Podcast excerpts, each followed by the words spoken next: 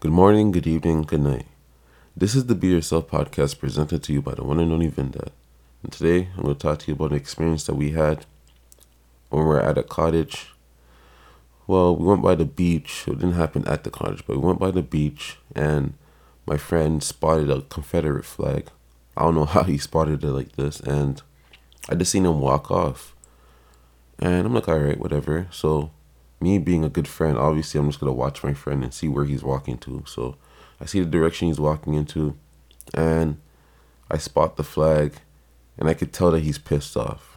Especially everything going on in this world. He's, you know what I mean? This is, man, people had enough, man. Enough is enough, bro. Like, I'll be honest with you, like, we don't go out our way to bother anyone or say harmful things to people. Like, we're just, like, we just accept and understand that there's certain, you know, that life is a fucking battle, bro. It's a mission. It's a fucking journey. So it's always going to be ups and downs. But so that's why we just try to stay out of people's way. But it was just weird, you know. So my friend walks up, gets closer. So I start moving towards the direction my friend's in.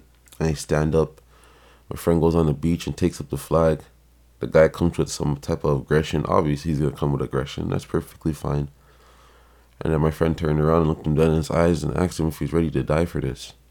And I don't know, like, a lot of people can talk like, oh, you know, Black Lives Matter and this and that. But I don't know how many people are going to even do things like this, to be honest. Or when shit hits the fan, will you really defend yourself the way you need to and all these type of things? But so, you know, he just looked him dead in his eye and asked him if he's ready to die for it. And the guy, the guy did not expect my friend to ask him that, dead in his face like that. And the guy's kids had to, like, tell him, no, no, no, it's not even like that, blah, blah, blah.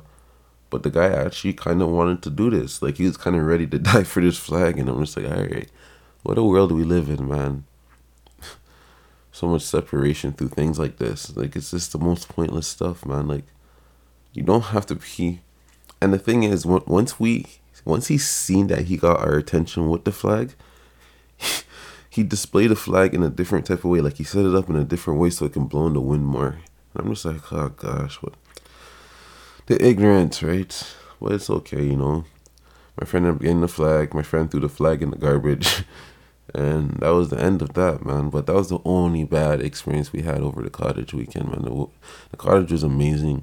If you have great friends, man, I suggest anyone go out and get a cottage and just, you know, spend some time away from the boys and disconnect, man. You know, it's very important to disconnect. It's very important.